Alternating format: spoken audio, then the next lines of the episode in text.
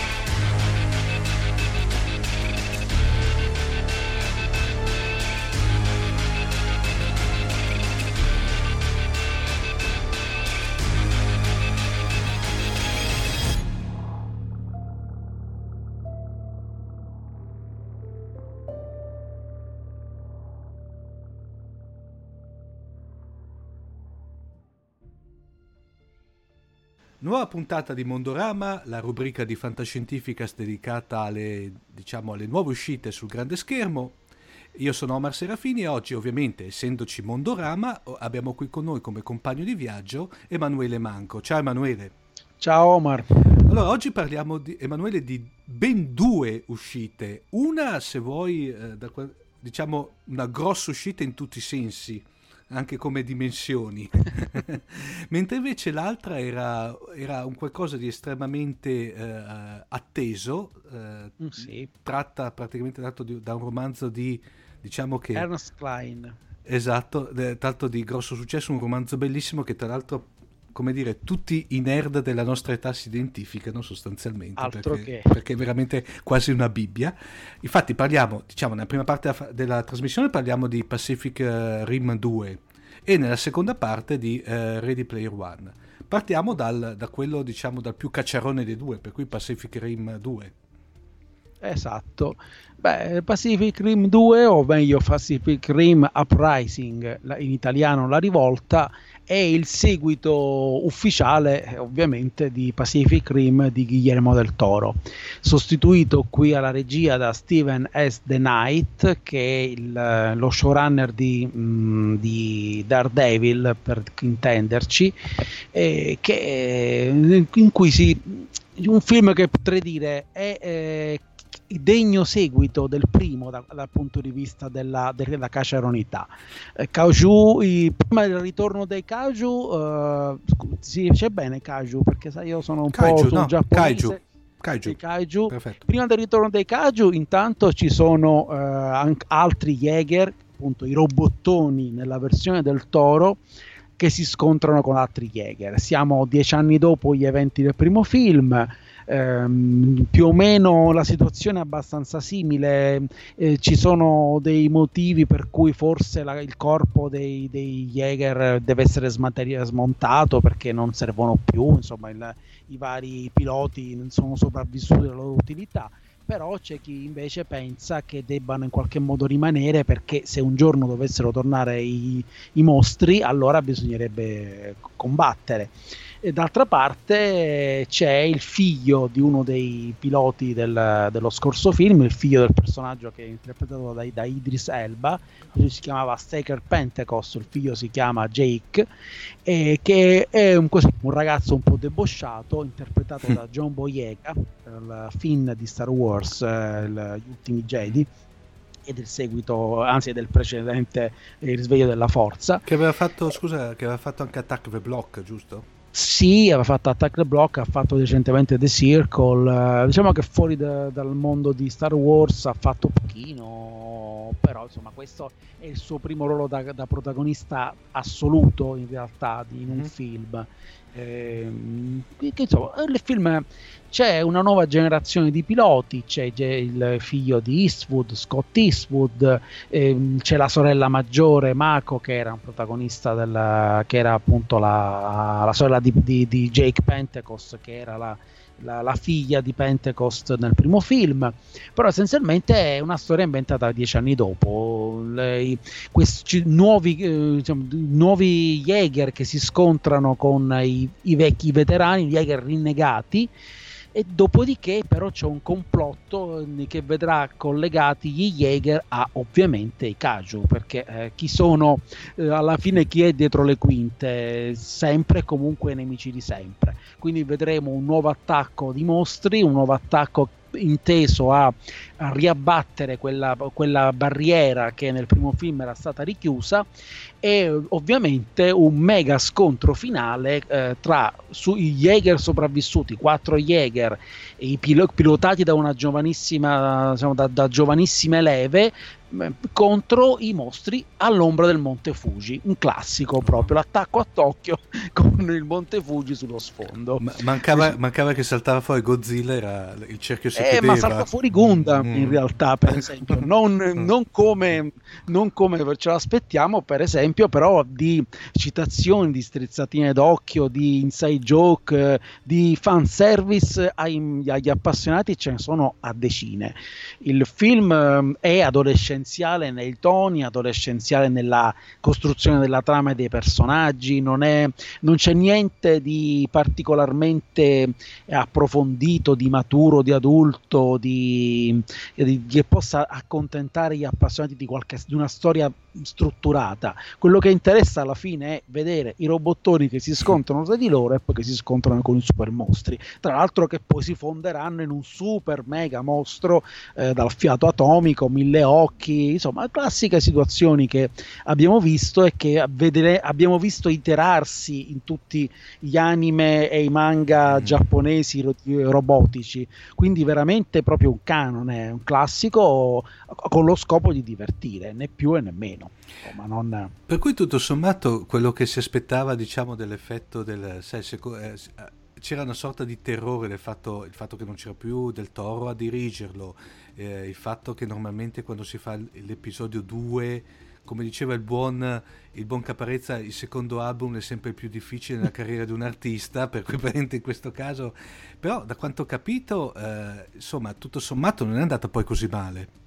Beh, eh, non male, non è andata molto peggio. Sicuramente eh, l'effetto sorpresa si è perso mm. perché ovviamente eh, l'effetto iniziale era quello di vedere questi robottoni. Tutti abbiamo, aspettavamo il primo Pacific Rim eh, pensando un po' ai, ai, classici della nostra infanzia e quindi abbiamo, vedevamo eh, realizzato un sogno. Devo dire che da un punto di vista tecnico è un film un po' più convenzionale, cioè fatto da un buon artigiano, una, un esecutore come Steven The Knight, mm. ma non so, c'è un qualche guizzo in in meno da un mm. punto di vista visivo, un po' di ironia in meno, parecchia in meno, anzi devo dire che tutte le battute, i momenti che vorrebbero essere eh, ironici, vorrebbero divertire, non fanno molto ridere a mio giudizio.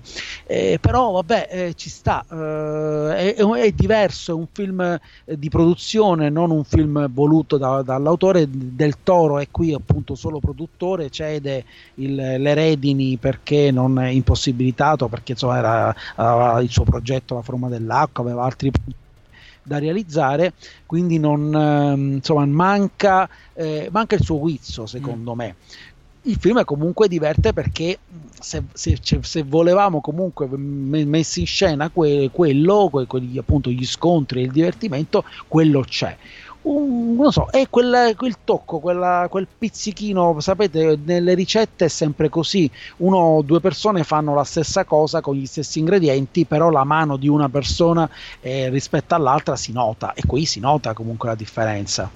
Una curiosità, Emanuele, senza dare troppi spoiler, anzi due. La prima è questa: ha un finale che dà la possibilità, come dire, per, eh, di un che abbiamo Pacific Rim 3, perché il primo in effetti il primo finiva con un finale poteva finire lì. Non, c'era, non dava sì. nessun, come dire, nessun cliffhanger a un eventuale mm. seguito. Mm. Questo?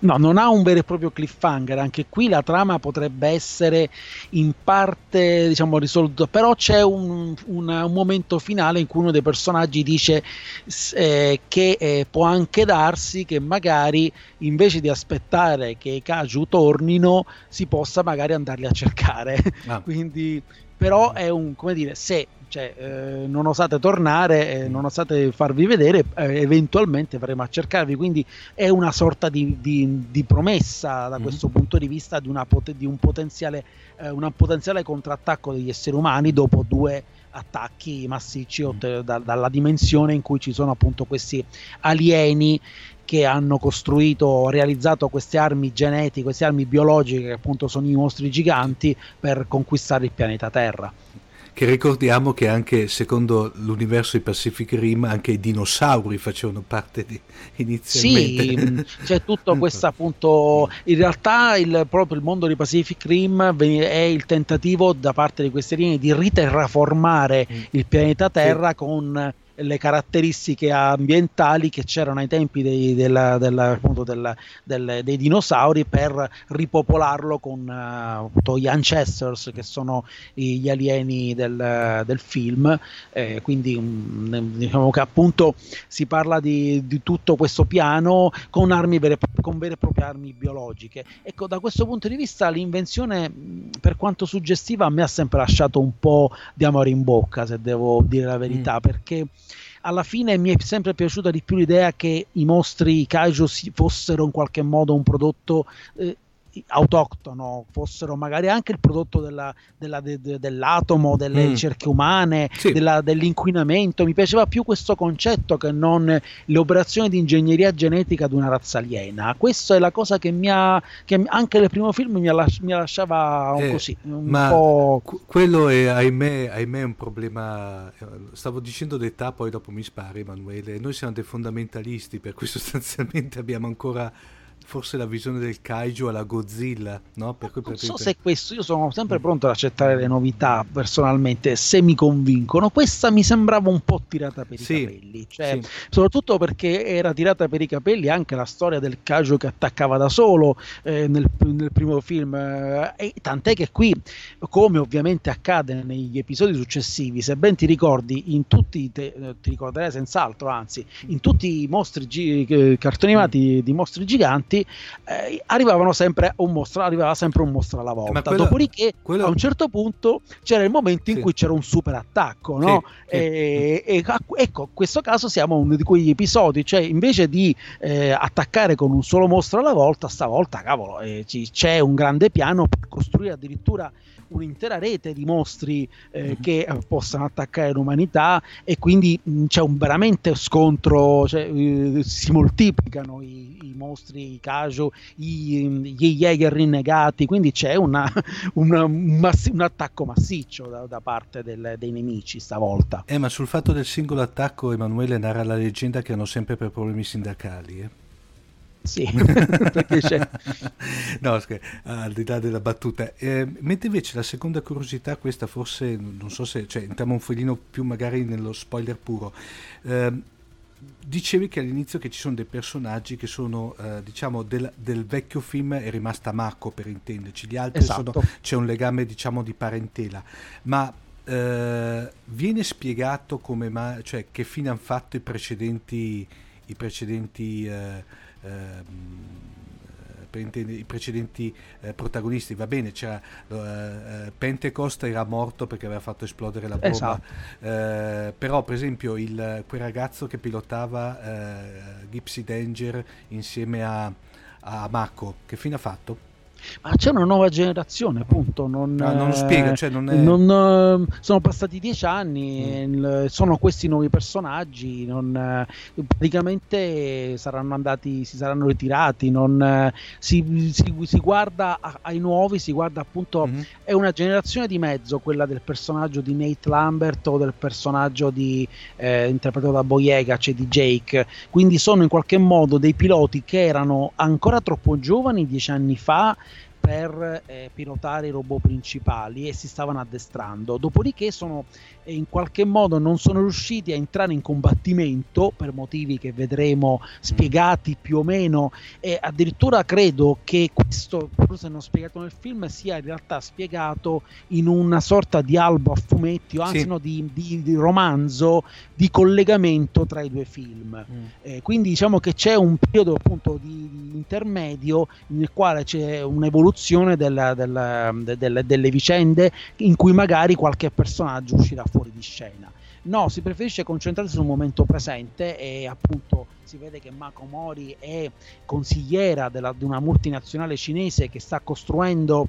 Ehm, c'è un tema appunto che interessante interessante, o meglio, un tema classico dei seguiti, cioè quello del miglioramento tecnologico che rende obsoleto l'arma che fino a qualche tempo prima era ottima. Tipo che so, ricordate Yamato con l'Andromeda? Sì. In, eh, oppure Star Trek, la Enterprise che veniva sostituita all'Excelsior, sì, no? Sì. Qui c'è il fatto che ehm, ci sono le Shaw Industries che vorrebbero costruire dei droni che sostituiscano gli Jäger perché i Jäger hanno sempre il solito problema, cioè è necessario avere almeno due piloti perché uno Jäger possa funzionare, addirittura c'è uno Jäger che ne, che ne ha bisogno di tre. Mm-hmm. Quindi eh, c'è questo tema per cui te- bisog- si, si, cerca di, di, andare avanti anche con nuovi personaggi, con, appunto, con nuovi piloti, con, a, con, nuovissimi piloti che sono appunto adolesc- un gruppo di adolescenti che, uh, che, è necessario addestrare perché si possa, eh, possano combattere in futuro, anzi purtroppo invece poi combatteranno nel film.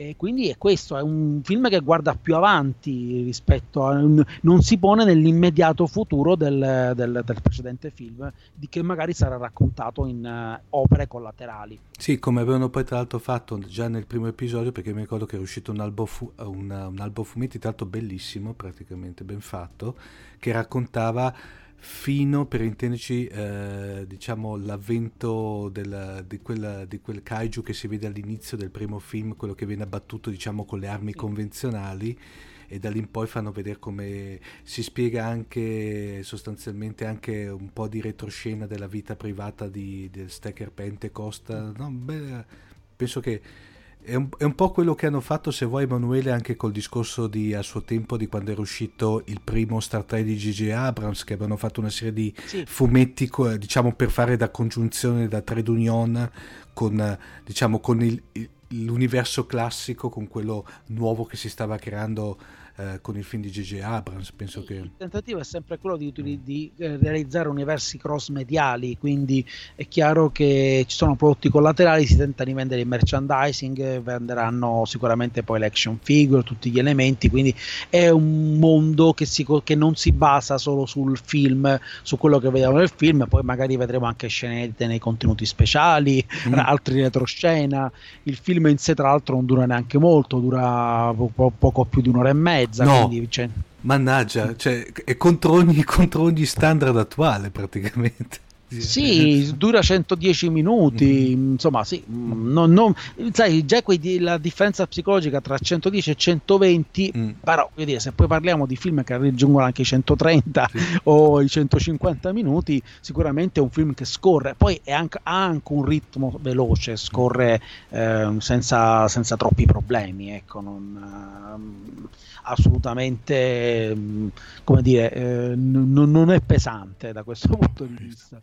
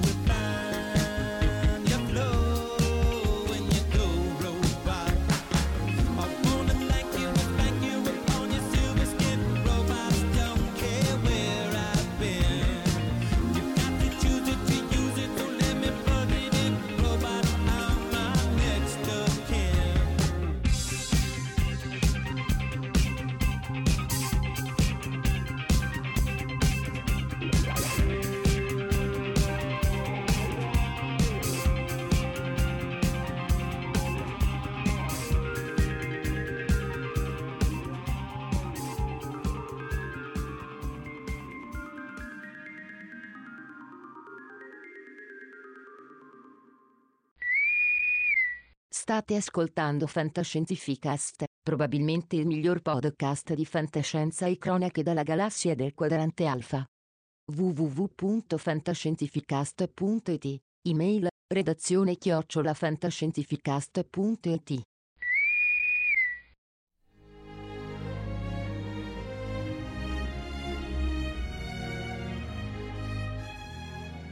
E invece adesso Emanuele parliamo, se vuoi, del vero evento, cioè, mm. secondo mm. me, che questa pellicola che tratta da, tratto da un bellissimo... Ready Player One. One. In Italia è arrivato come Player One qualche anno fa. Sì. Allora, eh, te avevi letto il libro, Emanuele? Sì, l'avevo letto proprio quasi un anno dopo l'uscita italiana o comunque poco tempo dopo l'uscita italiana e così, leggendo la sinossi, leggo di questa storia di fantascienza ambientata in un futuro relativamente vicino, in cui tutti si immergono nella realtà virtuale con però questa caccia al tesoro basata su un easter egg. Già questa cosa mi, mi, mi incuriosì, eh, caccia al tesoro, easter egg, poi le comincio a leggere un mondo ispirato agli anni Ottanta, dico che cosa succede. E, piano piano tu mh, mm, le cominci a entrare in questo romanzo perché ha tra l'altro un, un ritmo fulminante eh, subito entri nel vivo, subito scopri che appunto la storia di Wade Watts che eh, è colui che eh, troverà l'easter egg lasciato dal, dal, dal, da James Halliday, inventore di questo sistema di realtà virtuale in cui tutti si sono immersi per sfuggire a una realtà che invece è catastrofica, un mondo in cui le persone vivono accatastate in baraccopoli eh, ed è un mondo in cui tutti vivono la loro vera vita, vanno a scuola, eh, si incontrano, socializzano, standosene rigorosamente ognuno a casa propria. In questa vicenda Alide aveva lasciato un easter egg lasciando una caccia al tesoro con un premio fantasmagorico, cioè la, il, il controllo totale dell'Oasis che appunto le cui chiavi del codice erano tenu- tenute nascoste perché non voleva mh, Halliday che venisse male utilizzato. Mm. Quindi il protagonista, chiunque si, sarà, avrebbe vinto, avesse vinto questa caccia al tesoro, eh, sarebbe diventato in, uh, il, il, padrone assoluto e quindi anche doveva in qualche modo era necessario verificare che se lo meritasse. Quindi uh, la conoscenza della vita di Alide, la conoscenza della cultura di, in cui Alide era cresciuto, la cultura anni 80, eh, in questo Oasis sono, ci sono una serie di mondi virtuali che sono ispirati a tutto quello che è stato prodotto negli anni 80 di videogiochi, eh, di film, di telefilm, anime. Sì, sì, eh, c'è una somma. È un, è un bignami, è un bignami. Assolutamente.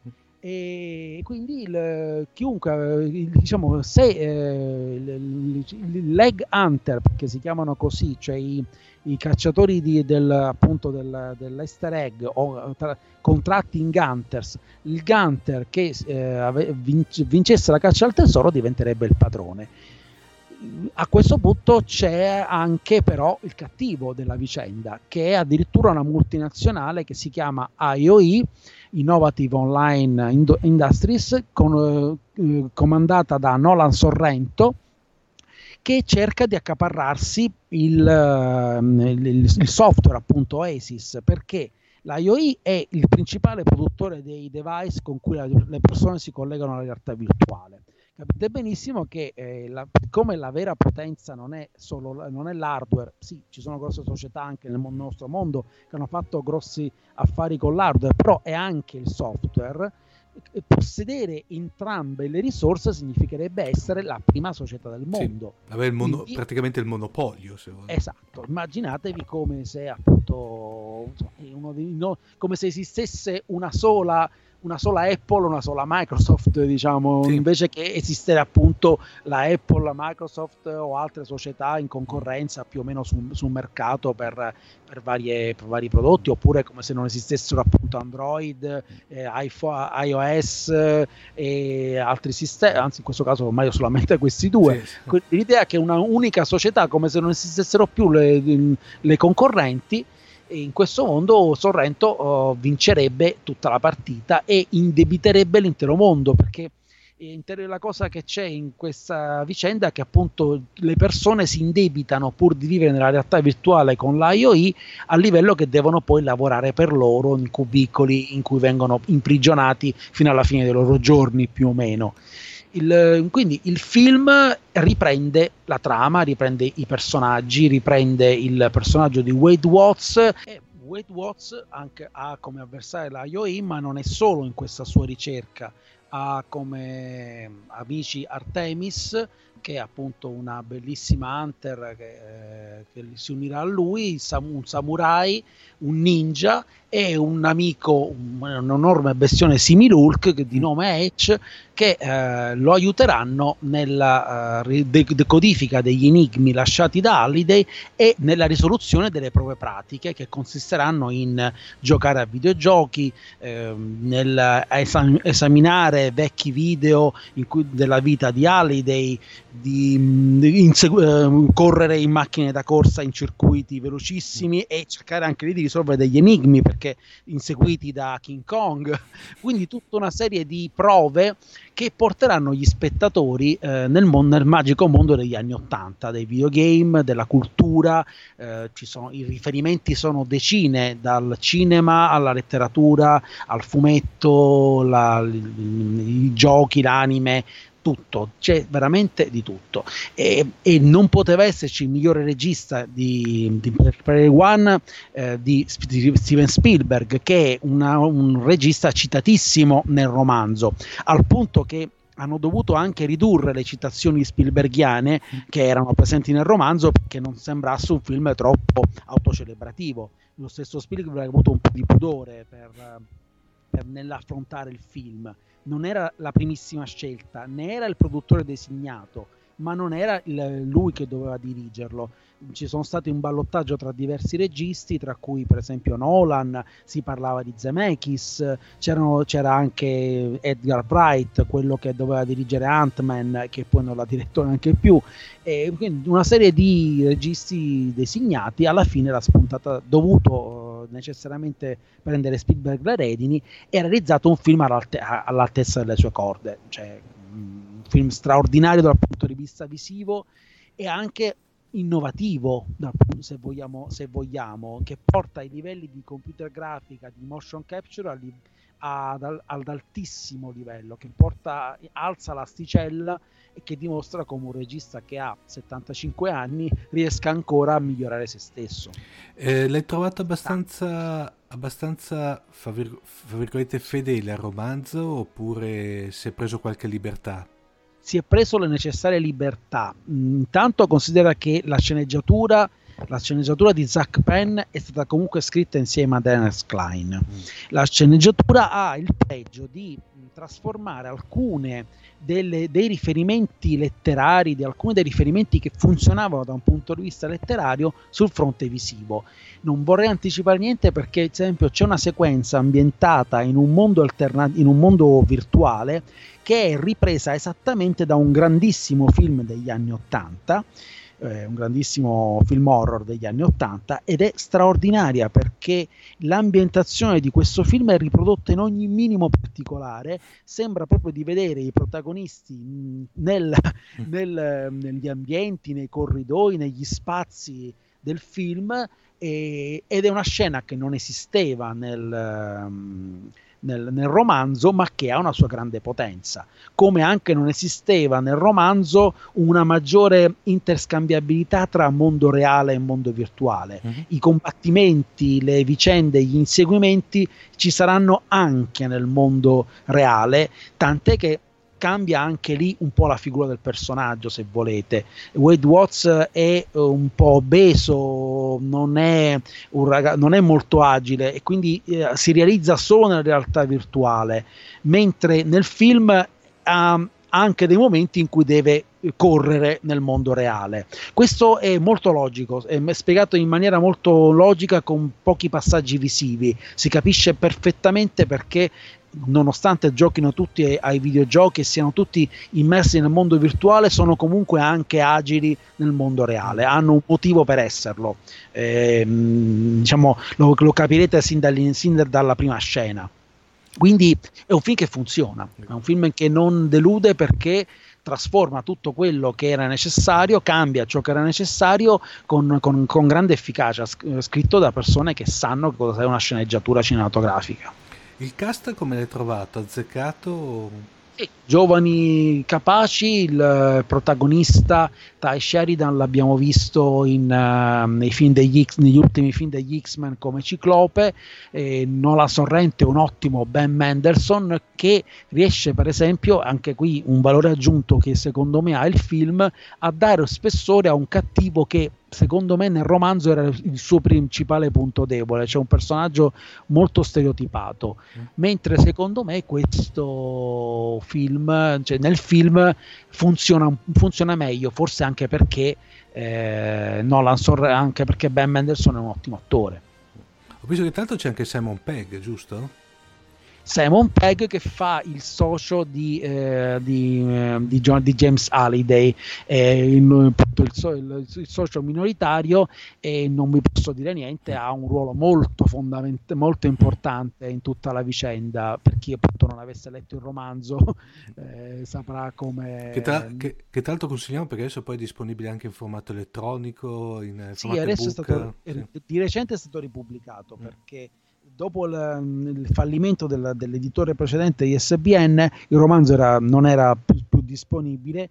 Poi, per fortuna, diciamo, eh, visto che il film era già preventivato, una, ha trovato un nuovo editore ed è a Planeta ed è stato ritradotto ed è di, nuovamente disponibile anche in formato elettronico. Eh, da considerare che il, eh, diciamo il il film, giusto per curiosità, era stato già preventivato prima ancora che uscisse il romanzo in originale. Cioè, questo, uh, l'agente di, di Hannes Klein è riuscito a vendere il film, cioè il, eh, diciamo, i diritti cinematografici prima ancora che il romanzo uscisse. Eh, consigli eh, diciamo, la, l'eventuale lettura prima o dopo non ha, non ha, non ha assolutamente, diciamo, slegato dal fatto che uno, come dire, si legge prima il libro, così può essere, come dire, da compendio ulteriore nella visione del film, oppure anche il film può essere visto o fruito anche senza aver letto il... secondo me uno, sono due opere sicuramente autonome. Adesso io sono nella posizione appunto di, di, di, di, non avere la necessaria oggettività, avendo letto e apprezzato moltissimo il romanzo. Sicuramente ci sono mh, tante differenze, quindi potrebbero spiccare allo- all'occhio nel momento in cui uno avesse letto da poco il, il libro e, e, notasse appunto che alcuni personaggi, alcuni snodi della trama e alcuni video, videogiochi fondamentali sono stati cambiati per, anche per dare forse un po' di sorpresa. Eh, perché appunto a chi non ha, avesse già letto da, da, questo punto di vista sono due opere differenti forse, mh, mm, ma ormai se uno non ha visto i trailer, se non ha visto le immagini di scena, è difficile non immaginarsi mm. i protagonisti quantomeno con quella vaga aria, insomma con, con quel vago aspetto che eh, si è visto nei trailer, perché appunto si è visto magari poco. Quindi l'ideale sarebbe secondo me non, eh, non averlo visto, cioè appunto non avere visto il film, non avere visto niente, leggere prima il romanzo per, per avere un immaginario vergine.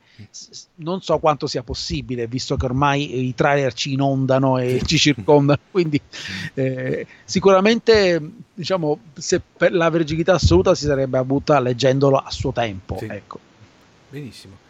Adesso il, il, il, prossimo mega appuntamento ce l'abbiamo con uh, Avenger, vero? Sì, adesso è Avenger Infinity War, Avengers Infinity War che arriverà il, 22, il 24 aprile, o il 24 e il 25 aprile in Italia e che l'evento e poi arriverà nei giorni successivi anche negli Stati Uniti d'America dove sarà attesissimo anche in virtù dei strepitosi successi che i, i film Marvel precedenti hanno ottenuto in particolare Black Panther ah, che in questo momento ha spaccato il, Black Panther. Sì, adesso è il film di supereroi più visto negli Stati Uniti di tutti i tempi. Ha superato The, The Avengers eh, cosa in, abbastanza inaspettata, non ha superato The Avengers sul mercato mondiale, su appunto il primo The Avengers ancora è dietro a, sia ad Avengers che ad Avengers Age of Ultron, però è comunque il film che in assoluto con oltre 660 milioni di dollari ha, ha superato il precedente record di, di, Avengers per quanto riguarda i film di supereroi.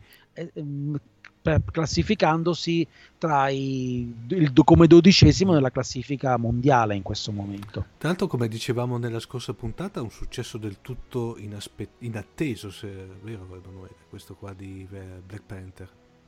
Ma forse sperato, che, si spera, che la Marvel sperasse in un successo era ovvio, att- che, che, fosse addirittura il film più visto forse no. Mm. Eh, non, nessuno pensava che si, si, pensava a un film di passaggio come anche poteva un film buono, apprezzato con una, un personaggio più o meno outsider come è stato con Guardiani della Galassia. È stato un crescendo con le produzioni Marvel e un continuo rivelare al mondo personaggi che piacciono al pubblico, che trovano le simpatie, trovano quel giusto tantam per cui poi le persone vanno a vederli in massa. È una, una ricetta che in questo momento non conosce ostacoli non conosce passi falsi.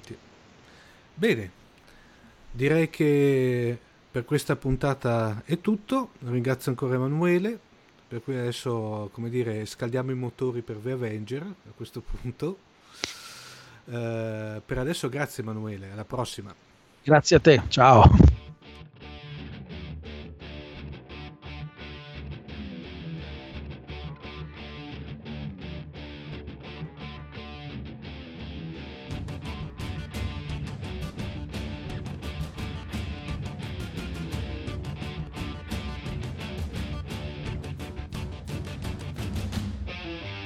Avete ascoltato Fantascientificast, podcast di fantascienza e cronache dalla galassia? Da un'idea originale di Paolo Bianchi e Omer Serafini, con il contributo fondamentale e decisivo del Cylon Prof Massimo De Santo? www.fantascientificast.it Email redazione chiocciolafantascientificast.it Tutte le puntate sono disponibili sul nostro sito, su Apple iTunes e su Podbean all'indirizzo podcast.fantascientificast.it. Potete seguirci ed interagire con noi su Facebook alla pagina Fantascientificast e su Twitter sul profilo Chiocciola Fantascicast. Se volete potete lasciarci una valutazione a 5 stelle su Apple iTunes ed offrirci una birra romulana o un gotto esplosivo pangalattico sostenendoci tramite una donazione PayPal o Patreon utilizzando gli appositi pulsanti sul nostro sito oppure visitando la nostra pagina Patreon www.patreon.com slash fantascientificast. Fantascientificast è una produzione amatoriale, non si intende infrangere alcun copyright i cui diritti appartengono ai rispettivi detentori. Autorizzazione SIAE 5612, I 5369. Nessun byte e nessun trivolo sono stati maltrattati durante la produzione di questo podcast. L'equipaggio di Fantascientificast vi augura lunga vita e prosperità e vi dà appuntamento alla prossima puntata lungo la rotta di Kessel.